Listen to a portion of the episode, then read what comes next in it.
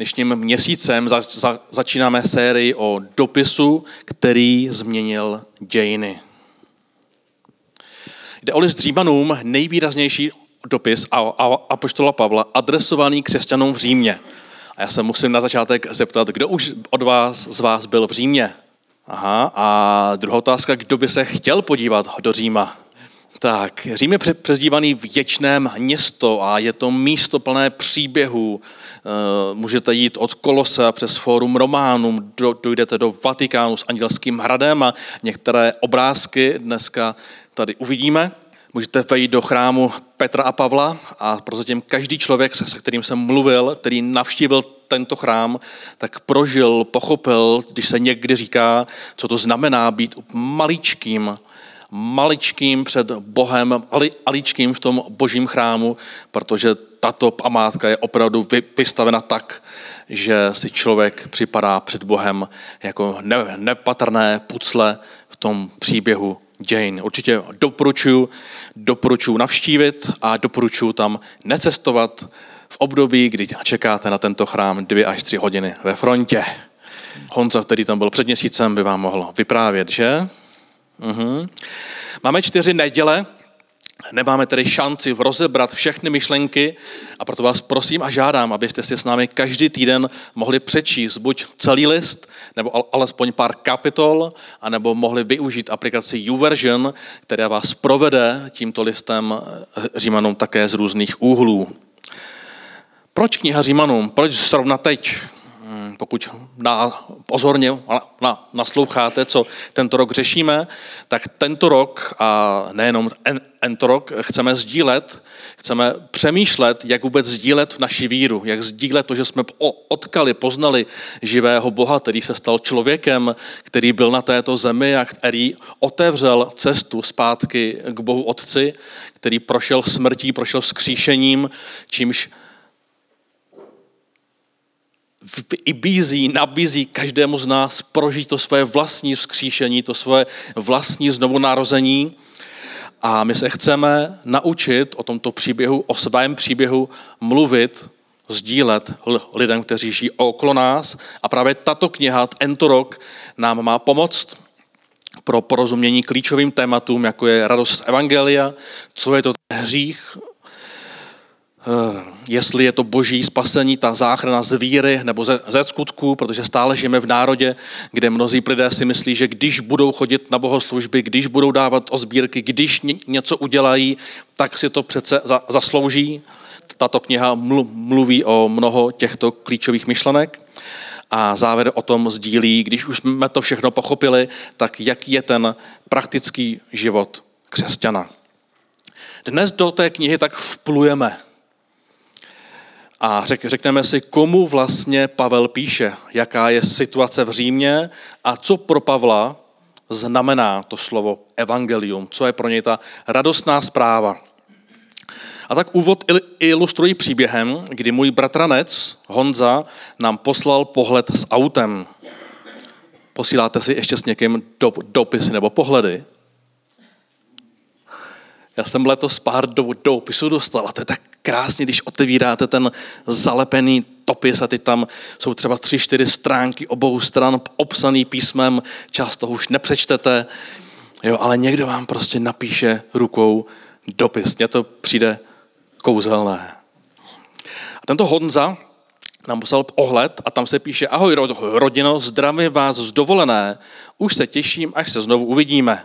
Vaří tu dobře. Za rok se vrátím, ale klidně za mnou můžete dojet, jen to řešte měsíc předem. Honza. Co nám chtěl Honza říct? Děti volají, je, to je super, že Honza nádovče, tomu přejeme, pojdeme ho navštívit. On, ty se četl, že tam bude rok. Kde vlastně je?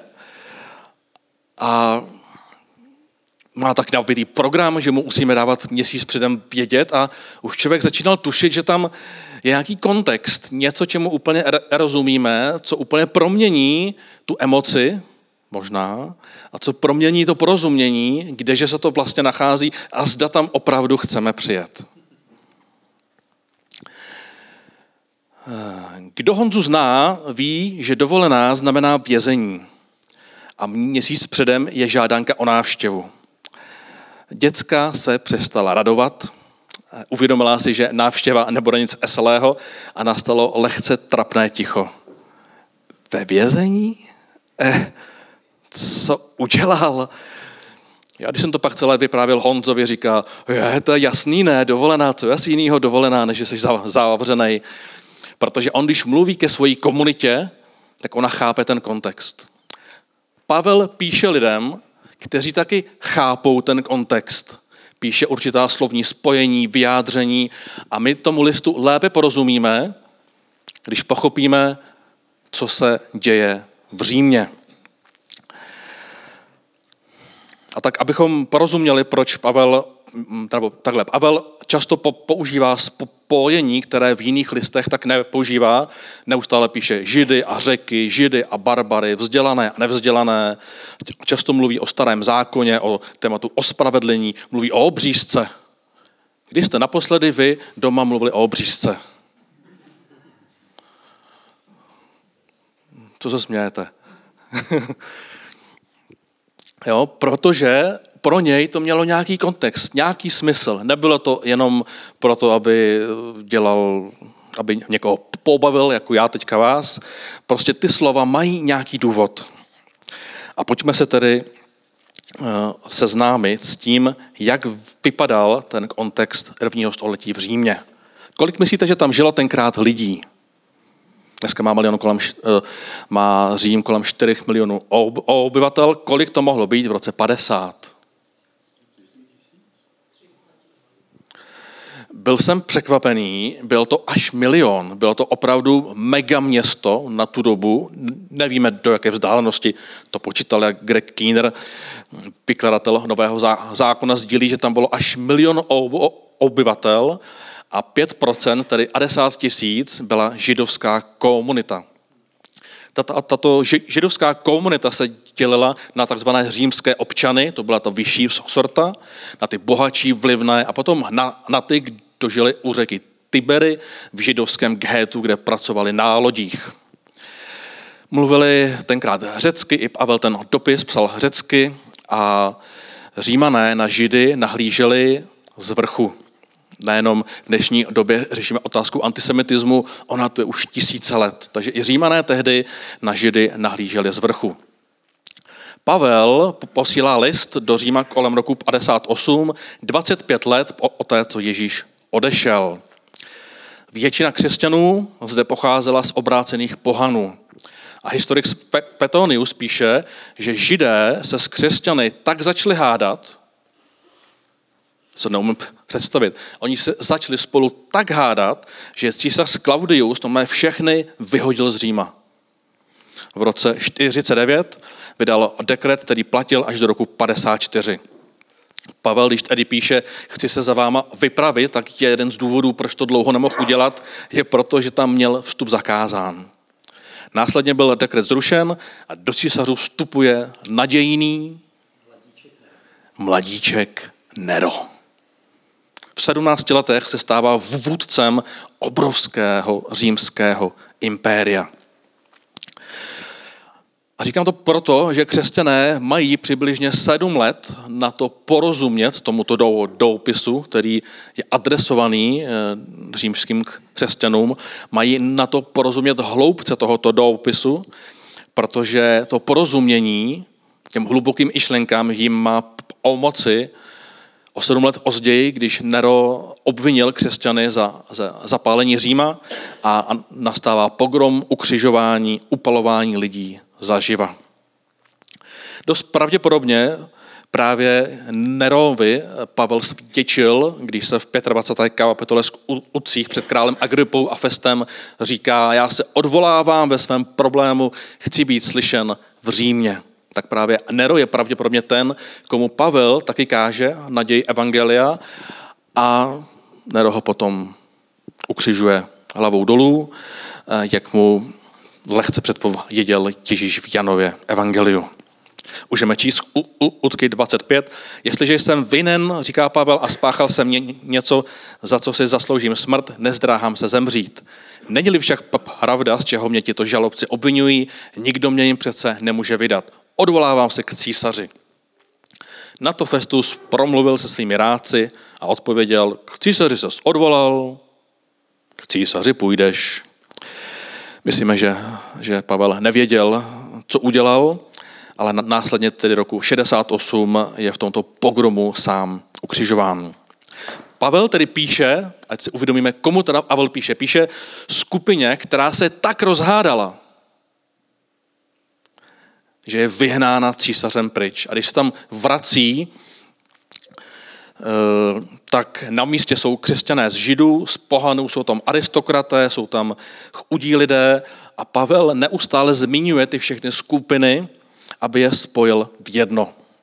Jo, v podobném roce napsal i list Halackým a říká, už tu není žid nebo řek, už tu není otrok nebo člověk svobodný, už tu není muž nebo žena, všichni jste přeci se stali jednou identitou, jednou entitou v Kristu Ježíši.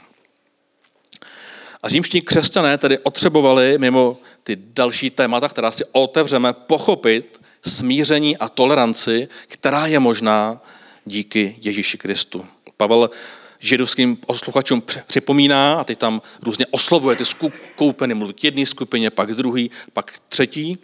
A těm židovským posluchačům připomíná, že bez Krista jsou všichni ztraceni stejně jako pohané. Židé doufali, my jsme ten vyvolený národ, my můžeme, jo, my jsme ně, ně, něco víc a těm připomíná, jsou stejně ztraceni jako pohané, v otázce osobní záchrany přitom, nebo právě nezáleží na tom etnickém, ale na duchovním původu od Abrahama a říká, že všichni jsme hříšníky od Adama. Že jsme na tom úplně stejně každý člověk. Pohanům zase té druhé skupině zdůrazňuje, že byli na judaismus naroubováni a mají se vyvarovat proti židovských postojů a mají respektovat židovské zvyky. Tento boj je zkrátka třeba mít na paměti, když čtete tuto knihu. To je ten kontext, proč kniha vznikla. Pojďme se ale teď do ní skutečně opřít, ponořit a necháme nárad, Náradkovi e, ty vlivy, koho ovlivnila v dalších staletích, jo? které nám Radek zmiňoval v úvodu. Takže pojďme se odívat, co kniha může říct mně. První kapitola, a dál se v podstatě dneska nedostaneme, eh, první kapitola eh, Pavel vysvětluje, proč to vlastně píše a říká, toto evangelium je o jeho synu, který tělem pocházel z Davidova semene, duchem svatým však byl boží syn. Jak se mocně ukázalo jeho vzkříšením z mrtvých o našem pánu Ježíši Kristu Skrze něj a pro jeho jméno se nám dostalo této milosti, totiž apoštolství, aby lidé ze všech národů došli poslušnosti víry. K ním patříte i vy, povolaní Ježíšem Kristem. Pavel cestuje po tehdejším světě a přináší onu radostnou zprávu, tu jasnou zprávu o božím synu, který reaguje na lidské otřeby, jak jsme si dneska ukázali, učíme se reagovat na, na potřeby lidí, které tu jsou, ale který velmi jasným způsobem mluvil o tom, že Kristus je Boží syn a každý člověk k němu potřebuje zaujmout nějaký postoj. Volá ostatní, volá v podstatě nás, abychom se k té misi přidali. Říká, že skrze něj se nám dostalo milosti, aby další národy přijali to poselství, tedy, Pavel to ještě ne, nevěděl, i český národ. Postupně v průběhu dějin. Pavel pokračuje a říká, nechci, bratři, abyste nevěděli, že jsem vás už mnohokrát chtěl navštívit, ale dosud mi v tom vždy bylo zabráněno, abych přinesl užitek a mezi vámi, tak jako ostatními, mezi vámi i mezi ostatními národy. Jsem dlužníkem a už to začíná. Řeků, i barbarů, vzdělaných, i nevzdělaných a naží se, aby si ten dopis chtěli přečíst všechny ty skupiny. Takže pokud jde o mě, jsem odhodlán kázat evangelium i u vás v Římě. Nestydím se za evangelium. Vždyť je to moc boží ke spasení každého, kdo věří, předně žida, ale i řeka. Tento verš bude dneska pro nás nejdůležitější, abychom si to úplně neskomplikovali, protože jenom samotná první kapitola obsahuje několik významných témat. A, a pokud čekáte, jestli se ostaneme k tomu závěru, kde se právě řeší ta sexualita, eh, v souvislosti s tím dnešním tématem LGBT komunity a genderových témat, tak k tomu se opravdu dostat teďka nezvládneme, ale příští rok bychom tomu chtěli věnovat více prostoru a prokousat se, co to ten Pavel myslel a, a jak se vlastně my stavíme k otázce LGBT témat. Pro nás je však důležitý to základní Pavlovo vyznání a přesvědčení, kdy říká, nestydím se za evangelium, vždyť je to moc boží k záchraně každého, kdo věří. Předně Žida, ale i Řeka, Čecha, Kolíňáka, Utnohoráka, teď mi omožte, podě, podě bradáka, podě bradáka, děkuju, a zá, zástupce z Poděbrat, je to tak? Lehce. Ale také třeba třídvoráka. Evangelium je mocí boží. Třídvoráci mávají. ahoj, ahoj. A ta otázka je, stydíš se za evangelium? Čím pro tebe, čím pro tebe evangelium je? Pavel vyznává a říká, je to moc boží k záchraně každého člověka, cesta k pochopení vděčnosti. Co je evangelium pro tebe? Ta odpověď je velmi důležitá, protože podle té odpovědi v sobě zpracováváš to, jestli to evangelium sdílíš, nebo jestli třeba si najednou uvědomil, teď já už jsem ho třeba několik let nikomu nezdílel, možná se snažíme dělat ty dobré skutky a pomáhat a naplňovat tu boží izitou pomocí a to je, to je dobré, to je správné, to je významné. Ale vždycky je to ta druhá otázka, jestli opravdu jasně komunikujeme, jestli srozumitelně vyjadřujeme, jestli jasně kážeme Ježíše Krista, který se stal člověkem, který byl ukřižován a který byl bláznivým způsobem vzkříšen, čímž dokazuje to opravdové božství. Máme tu vždycky ty dvě roviny. Ta pomoc a máme tu to jasné kázání. Jak se postavíš k tomu, kdo je Ježíš Kristus. A Pavel nám říká, za mě ta jeho odpověď, to jeho nadšení, pro mě to je moc boží. A pro mě osobně samotného to byla cesta když jsem si hledal tu odpověď, protože na prvním místě jsem si řekl ve 20 letech, wow, on opravdu existuje. Ten Bůh opravdu stvořil náš vesmír. Bylo to pro mě zděšení, ale pak jsem si říkal, a co s tím teďka udělám? Čím se to stane v tom mém životě? A tak ti, kdo mě dobře tenkrát zhnali a to, to zvěděli se o mém obrácení, tak říkali, my tě známe. My tě známe, Artine. Ty jsi našel cestu, jak v církvi odrbat a okrást křesťany. My tě známe, nemysli si, ale musí to hodně sypat, když tak zapíráš. Někteří kamarádi mi sedm let nevěřili, sedm let, mi ne, nevěřili, jsem se opravdu stal křesťanem a říkali, ale s náma si tu trávu zakouřit můžeš. My jim to neřekneme. Ale teda sedm let to vydržel to je neuvěřitelný, takhle zapírat svůj původ. Řekl jsem, kdo, kdo seš? Ví o tobě, co jsi dělal? Říkám, jo, oni to všichni ví a, a u, u, u některých lidí se mi to skutečně nepovedlo po sedm let jim jako vysvětlit, že to myslím vážně, protože říkali, my tě známe. A tak bylo tenkrát pro mě těžké těm desítkám, možná bych řekl stovce lidí, u kterých jsem byl znám jako člověk nepříliš valné pověsti, tak jim předat, že jsem nastoupil úplně jiným směrem. Bylo pro mě těžké sdílet příběh obrácení. Pak jsem přišel jsem na, na školu, na vyšší odbornou a misijní školu. Zde jsem víře mnohem více porozuměl, ale nějakým způsobem jsem ztratil tu vnitřní radost evangelium sdílet. Kladl jsem důraz na, na toto vysvětlit tak přesně, až když jsem se nebyl jistý, že to říkám tak moc přesně a dobře, tak jsem to radši neříkal vůbec. A tak byl druhý moment, kdy jsem sám v sobě zápasil s tím, jestli o té víře chci vlastně někomu říkat, protože jsem, jsem se do toho zbytečně zamotával. A máme různé etapy v životě. A moje otázka, stydíš se za evangelium, nebo co pro tebe evangelium znamená, není otázka výčitková, je to prostě zamyšlení. Protože jsem sám měl několik momentů, kdy jsem si řekl, a já už o tom nikomu říkat nebudu. Můj další moment byl, když se nám v životě moc nedařilo a, a měli jsme prostě trápení finanční, byli jsme unavení, přišli irvní děti a já jsem zjistil, že nemám chuť o Bohu někomu mluvit, protože jsem si přestal být jistý, že to je tak dobrá zpráva. A myslím, že právě Arek tady, kde máme Arka? Aha. A Arek nám v létě sdělil svůj příběh, eh, kdy v jedné chvíli byl tak nadšený, že se snažil přinášet uzdravení a víru komukoliv, koho potkal a pak sám taky prožil něco, co pro něj bylo určitým zavřením dveří na určitou etapu života.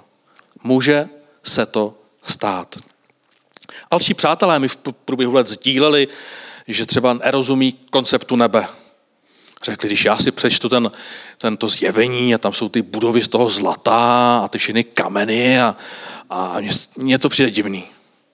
A tak se soustředili na ty, al, na ty alegorické vykreslovací, na tu postapokalyptickou literaturu, že se začali nebe bát.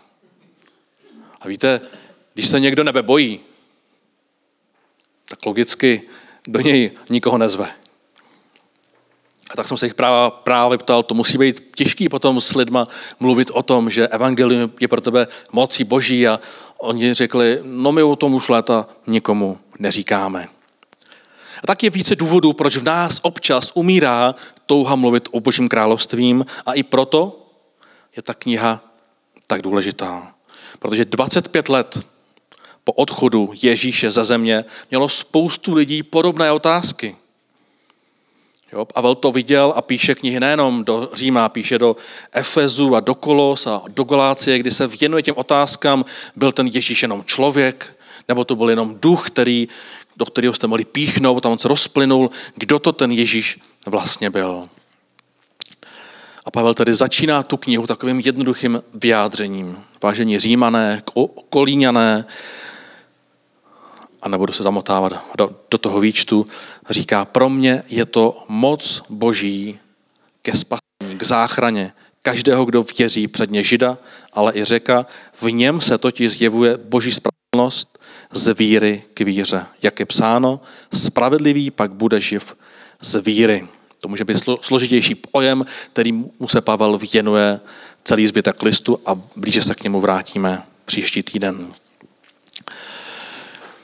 O víře, o tom, co duch boží dělá v našem životě, mluví Pavel v dalších kapitolách a nejvíce v té osmé. Tak si přečteme jenom kousek osmé kapitoly od druhého verše, kde říká, už není žádné odsouzení.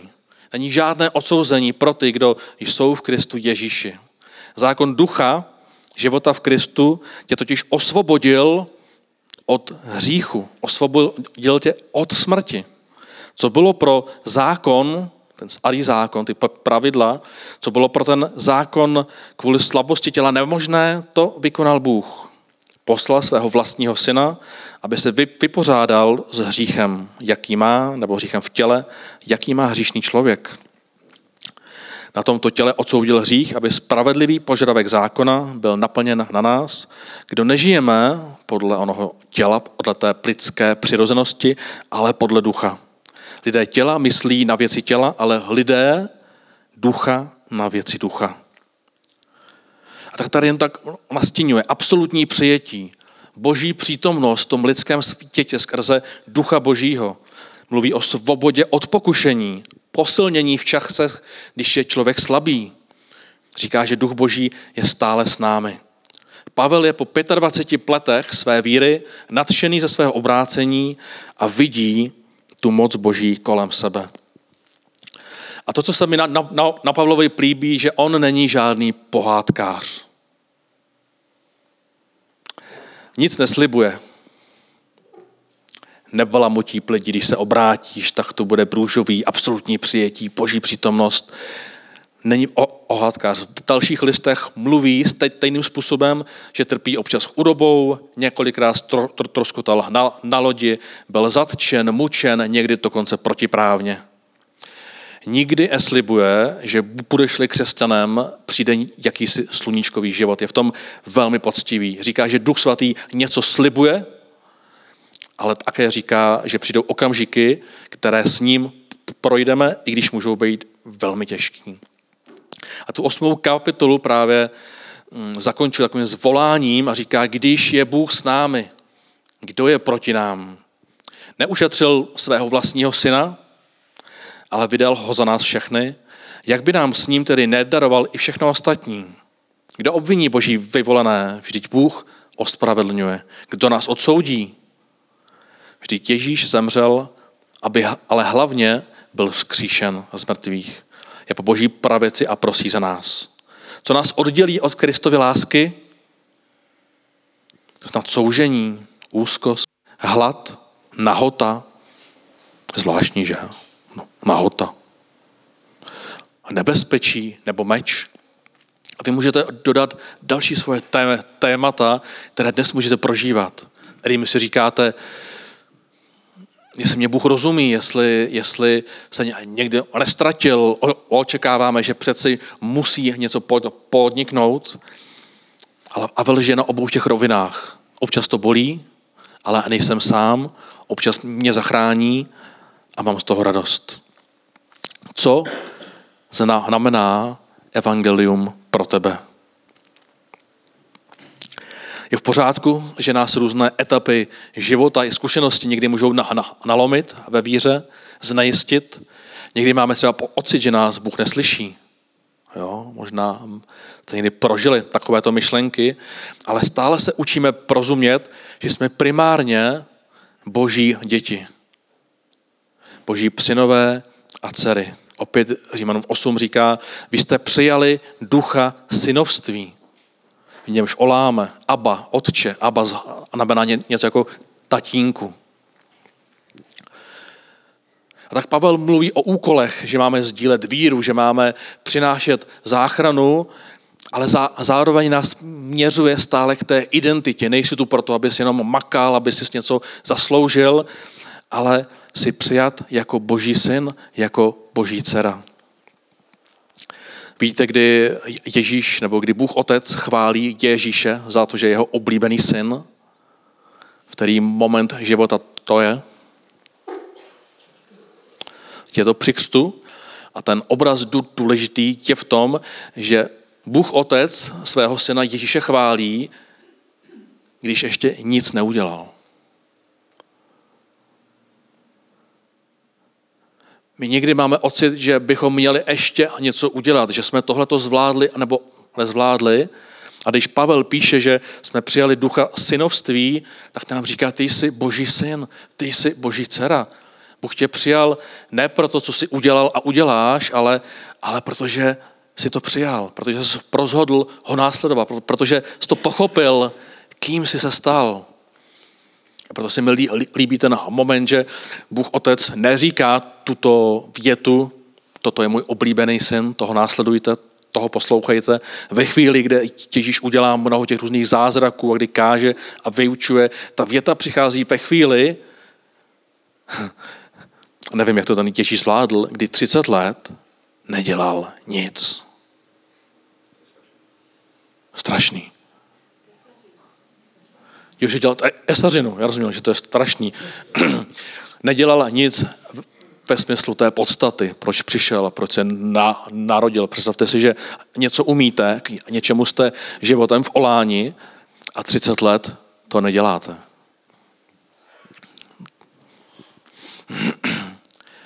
A tak, jestli to dneska schrneme a dáme si tu výzvu pro náš osobní život, co nám to říká. Pavel mluví k těm všem skupinám v Římě a snaží se je sjednotit.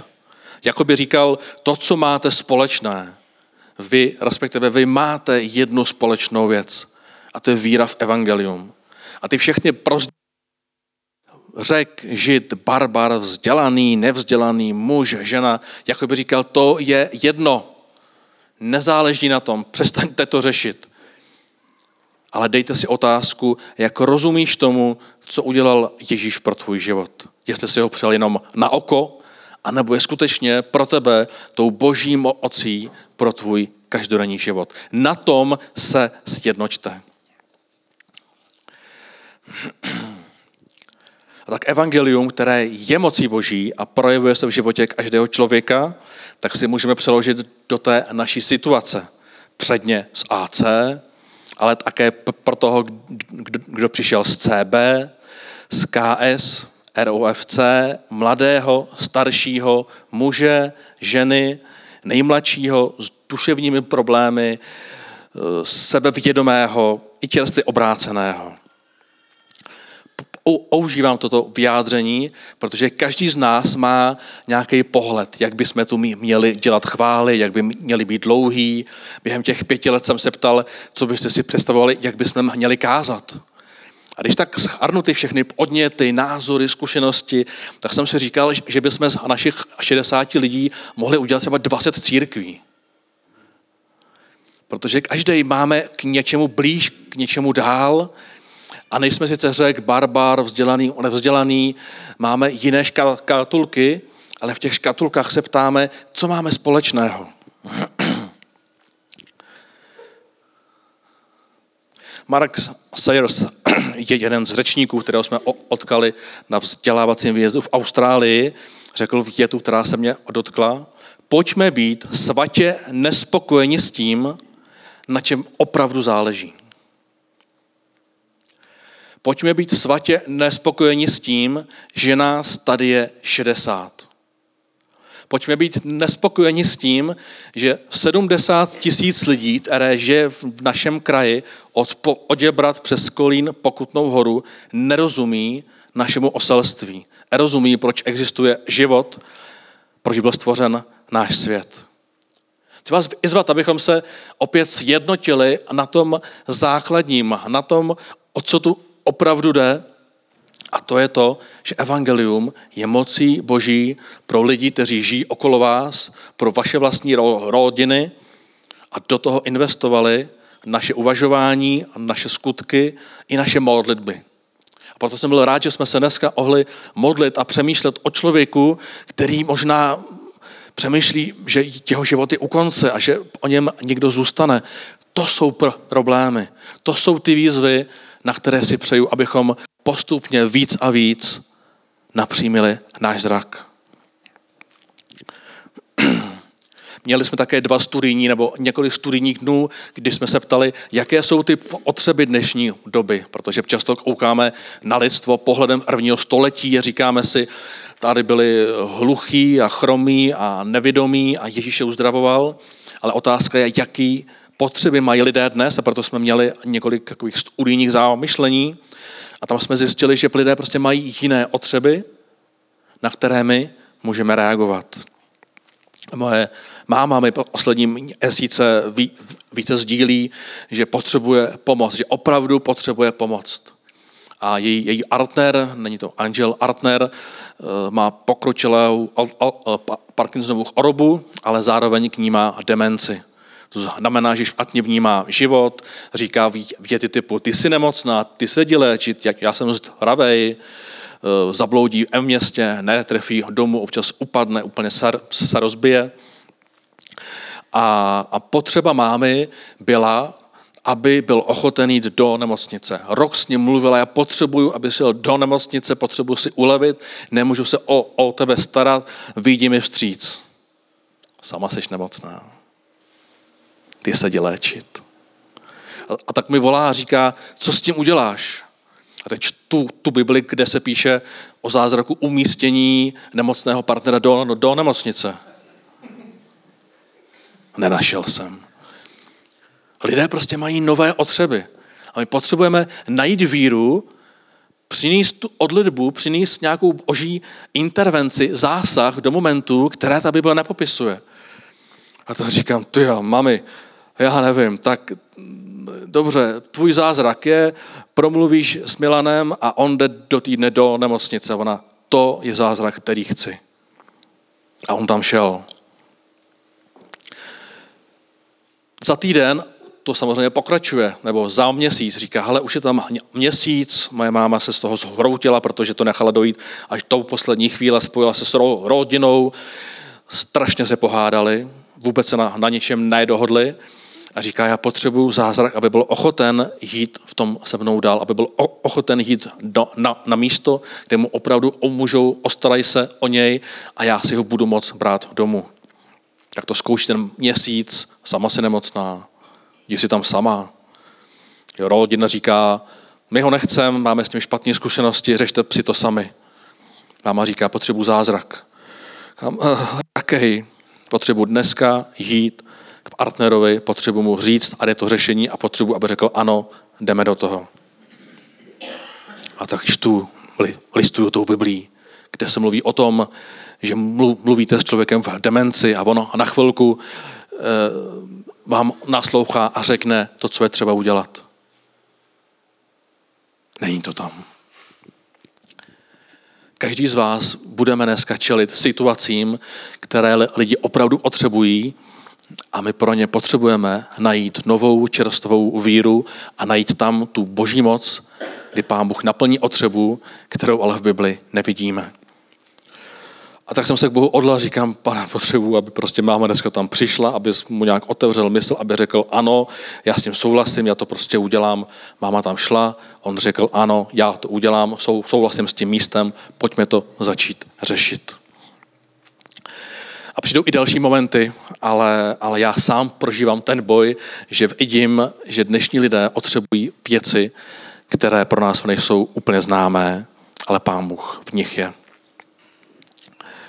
A tak nevím, co, co čeká nás v dnešní době, ale vím, že před sebou teďka vidím vás, skvělé lidi se skvělými zkušenostmi, s velkým poznáním o Boha a my si potřebujeme nabrousit to přesvědčení, že evangelium je mocí Boží a s tímto přesvědčením vykročit do své práce, do svého sousedství, k přátelům a hledat ten moment, kdy můžeme sdílet tu pomoc, ale zároveň toho Krista ukřižovaného, zkříšeného, který omáhá člověku najít úplně nový směr pro svůj život. Pojďme být, prosím, svatě nespokojeni s tím, že nás tady je 60 a že 70 tisíc v našem lidí v našem kraji nezná. Nezná, kdo je to Ježíš a mají pocit, že to ani nepotřebují vědět. Na setkáních jsme si překli, že se lidé cítí sami, ne, nemají dobré vztahy napříč generacemi, že prožívají finanční nejistoty, obávají se smrti, nejsou vždy přijati se se svými duševními problémy a mají další a další otřeby. Ale než s Pavlem v knize Římanům pokročíme dál, Pavel nás potřebuje rozehřát, potřebuje nám nastavit tu teplotu, která říká, co je pro tebe evangelium. Sjednoťme se na tom, na čem záleží. Na záchraně lidí, kteří žijí okolo nás. A tak mám pro vás modlitbu, ke které si přeju, abyste se připojili. A mám tři, tři výzvy.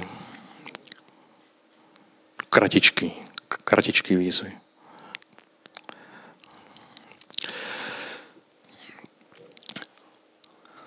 Pokud si říkáš, mám rád Boha, evangelium už jsem dlouho nikomu nezdílel a chci vidět ty správné priority. Pojď se odlit, Je, Ježíši, dej mi to Pavlovo srdce, které vnímá, že evangelium je boží mocí.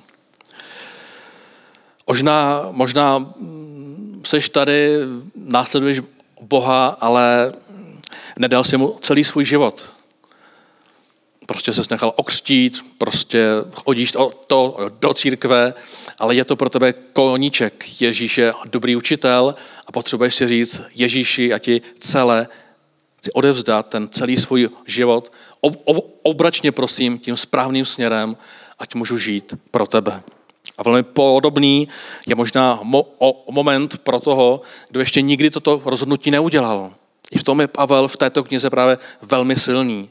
A říká jednoduše v desáté kapitole, vyznášli svými ústy, že Ježíš je pán a uvěříšli ve svém srdci, že ho Bůh vzkřísil z artvých, budeš zachráněn.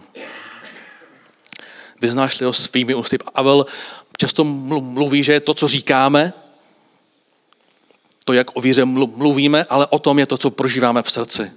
A v tom srdci se toho děje mnohem víc. A já bych se chtěl odlit, aby naše změna, naše proměna dnes byla především v našem srdci. Pro ty z vás, kdo potřebujete nabrousit o rozhodnutí víru sdílet, pro ty z vás, kdo potřebujete nabrousit to, že chcete Boha plně následovat a možná i pro ty z vás, kdo jste to rozhodnutí ještě nikdy neudělali. Tak vás závěr ožádám, že se můžeme společně postavit k dnešní modlitbě a můžeme hledat tu proměnu, která je pro mě společně.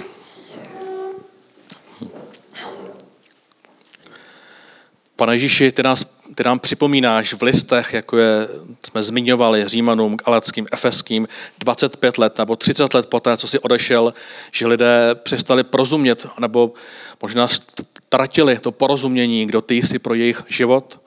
A taky mnozí z nás tady jsme, kteří už tě známe 20, 30 let a, a možná i my dneska potřebujeme nabrousit to naše svědomí, nabrousit to naše odhodlání, proč tu vlastně jsme a potřebujeme nabrousit ty diskuze, které v Edeme, aby jsme řešili to, co je důležité. Tak ti Duchu Svatý dneska dávám to naše schromáždění a, a pokud eh, chceš reagovat na jedno z těch tří věcí, prosím, řekni to, řekni to Bohu svými slovy. Řekni Ohu, aby ti dal znova lásku k evangeliu, aby si viděl, že to je moc Boží k záchraně. Modli se, abys se mohl k Bohu vydat celé, abys ho mohl následovat tím celým svým srdcem. A pokud si nikdy Ježíše ve svém životě nevyznal, tak můžeš ho dneska říct, Ježíši, přijímám tě, přijímám tě jako svého zachránce, odevzdávám ti svůj život, odpust mi mé hříchy a přijmi mě za svého syna. Pane Ježíši, my potřebujeme a hledáme tvoji proměnu. Chceme vidět to, jak ty vidíš svět okolo nás, protože říkáš, že jsi přišel v Lukášovi, říkáš, že jsi přišel proto, aby si hledal ty, kteří zahynuli. Ty, kteří nerozumí, ty, kteří jsou ztraceni a tak si přeju, abychom my mohli být církví, která hledá, hledá ty ztracené, která hledá ty, kteří tě neznají a která dělá z lidí tvé následovníky. Amen.